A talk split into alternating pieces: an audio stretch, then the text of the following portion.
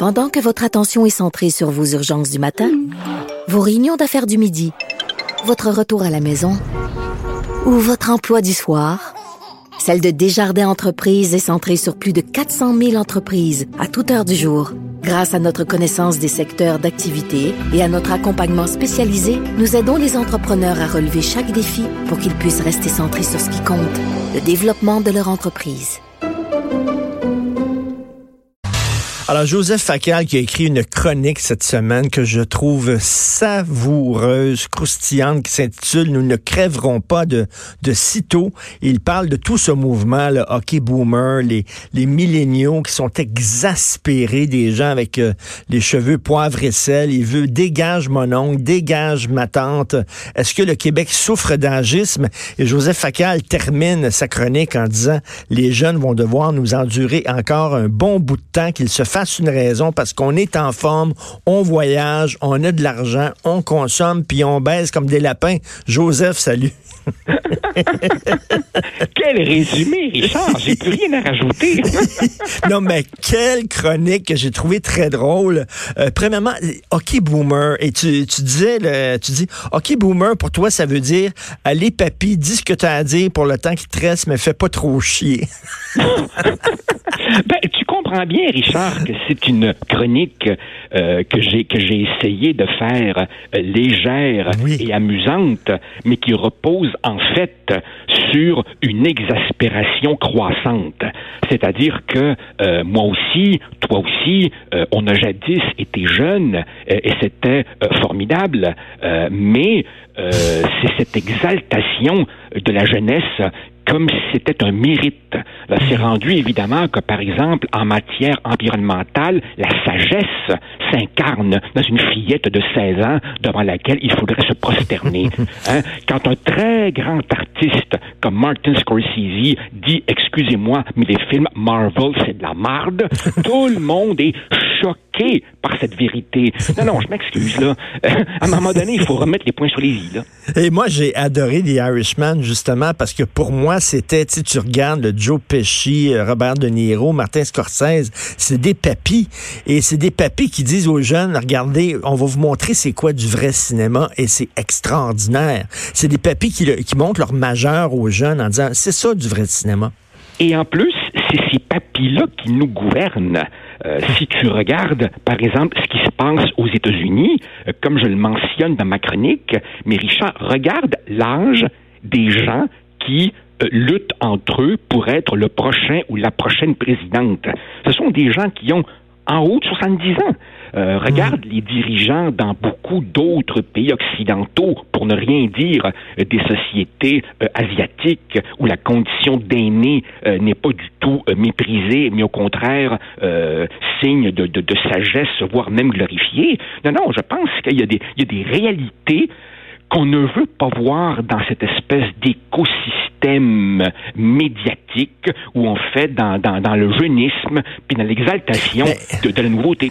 Est-ce que ce n'est pas la roue qui tourne finalement? Euh, je, me souviens d'être tombé sur un texte qui avait été écrit, écoute, à l'époque de l'Empire romain avant Jésus-Christ, où euh, des gens d'un certain âge se plaignaient des jeunes. Est-ce que c'est pas ça l'histoire de l'humanité? Je me souviens lorsque j'étais jeune, que j'avais les cheveux foncés, je chialais contre les vieux et je leur disais dégagez puis laissez-nous de la place. Et quand tu es vieux, tu chiales contre les jeunes, est-ce que ce n'est pas la roue de l'humanité qui continue de tourner? Oui, oui, tout à fait. Je, je, je pense qu'il y a beaucoup moins de, de, de nouveautés qu'on le pense. Et puis, c'est drôle, Richard, parce que euh, l'autre jour, je, je, faisais remarquer euh, à mes étudiants qu'ils euh, sont jeunes, mais en un claquement de doigts, ils vont se retrouver, comme toi et moi, poivre et sel. ils ne réalisent hmm. pas à quel point la vie va passer rapidement. Et pendant que je leur disais ça, je voyais bien leur incompréhension euh, dans, dans, dans le visage. Je voyais bien qu'ils n'avaient qu'une hâte que papy ait terminé pour qu'on puisse, pendant la pause café, aller pitonner et voir quel message essentiel on venait de recevoir. Hein? Mais bon, euh, qu'est-ce que tu veux? J'imagine que le temps les, les, les, guérira de cela, comme il nous a guéris, nous. Mais écoute, j'ai, j'ai, j'ai entendu le, une, une fille, une milléniale, euh, cette semaine qui a dit quelque chose qui m'a sidéré. Et quand j'ai lu ta chronique, j'ai tellement pensé à toi, Joseph. Euh, on parlait de Bob Dylan et elle disait, écoute, Bob Dylan, Bob Dylan, je connais pas ça, ça fait pas partie de ma génération. Et, je suis tombé en bas de c'est comme Mozart, je, je, connais pas ça, ça fait pas partie de ma génération. Je veux dire, il y a autre chose que le passé, ça existe. Euh, Elvis, je connais ça, puis ça fait pas partie de ma génération. Voyons donc, c'est comme si le monde débutait le jour de leur naissance. En même temps, en même temps, Richard, soyons honnêtes, je me demande si nous-mêmes, euh, on n'a pas une part de responsabilité. C'est-à-dire qu'il y a une idée de il y a une idée de transmission d'un héritage qui, d'une certaine manière, mmh. c'est peut-être mmh. un peu perdu. Remarque, par exemple, comment on conçoit l'école aujourd'hui. Il euh, il faut surtout pas faire lire des œuvres du passé. Ils pourraient trouver ça plate. Donc, on remplace ça par des auteurs mineurs, plus près de ce qu'on appelle le vécu du jeune, en pensant qu'on va les accrocher avec ça. Et dans le fond, c'est cette idée de se voir simplement comme le maillon d'une chaîne euh, qui, qui, qui, est un petit peu perdu. D'une hmm. certaine façon, ils sont le produit du système éducatif que nous, on a mis en place. Ben, tout à fait. Tant qu'à être dans l'anecdote, euh, c'est mon ami, euh, l'historien Éric Bédard, qui rapportait récemment qu'un étudiant lui avait dit Je veux pas trop lire, ça pourrait m'influencer. Autrement, autrement dit, cette idée que au départ, il a des idées à lui qui sont pures, justes, bonnes, et il faudrait surtout pas les confronter, surtout pas se laisser influencer par d'autres avant nous. Coudon.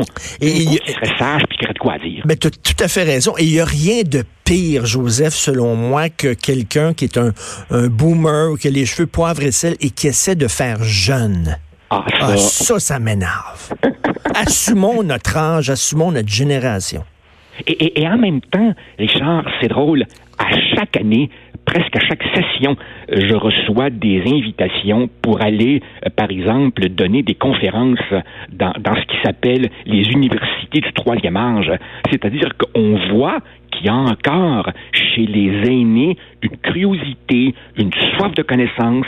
Puis comme je le disais dans, dans, dans, dans ma chronique, si tu regardes euh, les musées, euh, si tu vas au théâtre, euh, si tu vas dans les restaurants, c'est rempli de vie, c'est rempli d'activités, ils dépensent, ils font tourner l'économie, et il me semble donc qu'il y a une espèce de déconnexion entre la réalité euh, que, que, je vois autour de moi et cette espèce de discours euh, médiatique. Euh, prends ton trou, la nouvelle sagesse arrive. Exactement. Oh, oh, oh. Et, je reviens sur ma milléniale qui disait qu'elle ne connaissait pas Bob Dylan parce que ça faisait pas partie de sa génération. Si moi, si elle m'avait dit, par exemple, est-ce que tu connais le nouveau rappeur à la mode? Puis j'aurais dit non, là, elle m'aurait dit, regarde, regarde, t'es un vieux boomer, tu connais pas la nouvelle culture. Mais par contre, eux, s'ils connaissent pas la culture ancienne, ça, ça c'est correct. ça, il a pas de problème. tout à fait. quand, quand, je, quand je suis en, en auto avec euh, ma fille. Euh, elle me dit souvent, euh, papa, je vais te mettre ma musique, puis tu me diras ce que tu en penses. Alors elle me met ces artistes d'aujourd'hui, et moi je fais un réel effort pour écouter ça. Il y a des choses pas mal. Je fais la même chose avec ma fille, il y a Des choses pas mal, il y a des choses que je déteste, mm. il y a des choses que j'aime beaucoup, et je termine toujours en lui disant, Mathilde, pose-toi juste une question à laquelle je réponds pas, mais pose la question demande-toi combien de ces artistes d'aujourd'hui seront encore écoutés dans 50 ans. Hein?